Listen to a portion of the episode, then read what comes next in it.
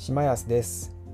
この番組は某 IT 企業に勤める僕が仕事術や効率化など試行錯誤する過程をお伝えしていく番組です。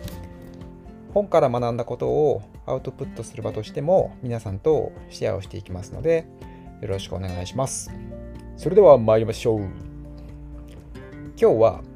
物事を抽象化したりとかあと具体化することっていうのがなんか物事を捉える時に、まあ、非常に有効だよっていう話をします。皆さんまずなんか抽象化とかって意識してやってますか？抽象化って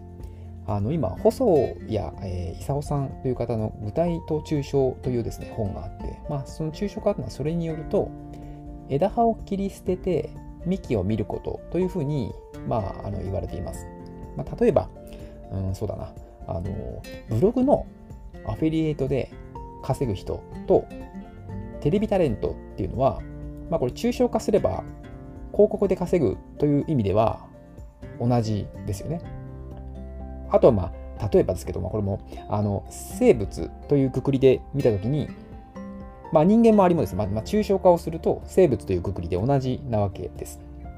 でこれ仕事に置き換えてみるとまあ例えばあなたがマネージメントをしている人ならば、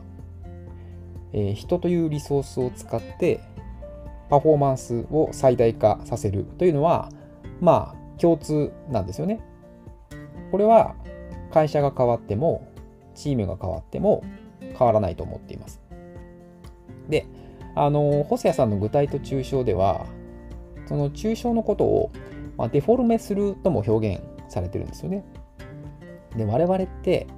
日々いろいろな問題に結構意識あ直面をしますよね。例えば先日具体例にあったのはチームメンバーから、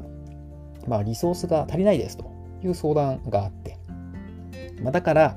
その使用書というかその作る上での使用の出戻りが、まあ、多くて、まあ、みたいな相談があったんですけど、まあ、ただこれ要素分解をしてみると使用の出戻りはフローの問題であって、決して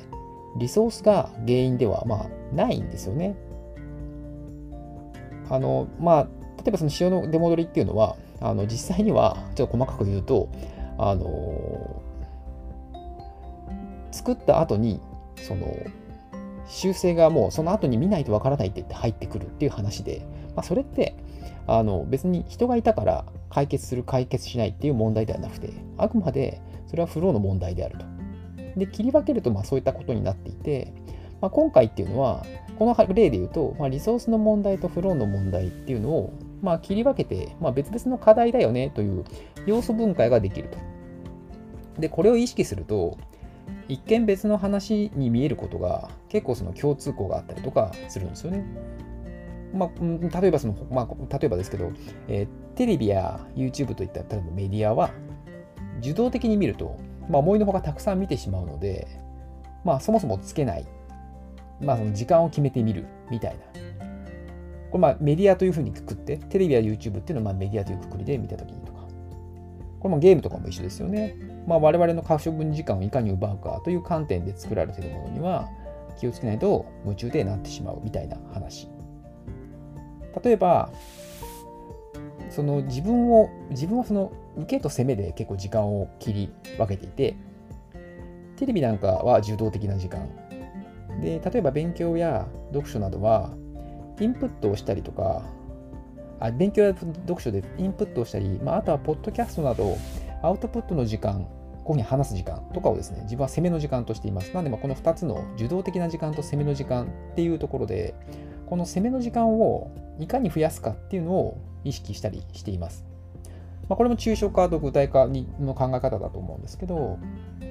で、まあ、これをですね、意識して物事と接すると、まあ、例えば、あ、この例っていうのは抽象化すると実はこの他の例と一緒だなとかって思うことが結構多くて、その物事を具体的に捉えて、まあ、それを枝葉としてその認識した上で、抽象化して全体を捉えるっていうのはあのとても役に立つので皆さんもぜひあの試してみると良いと思います。おすすめです。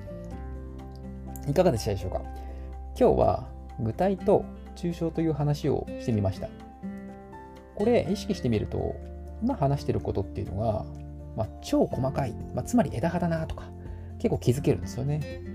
本来話すべきこととか、本来検討すべきことは、なんか大枠で捉えたりとか、その本来の目的っていうのをきちんと認識した上で動くとか、まあそういったとこだったりするんですけど、結構そこの思考の整理がされると思うので、ぜひ皆さんも意識してみてください。この番組では、日々皆さんの役に立つ情報を配信していきますので、引き続き聞いていただけると嬉しいです。それではまた。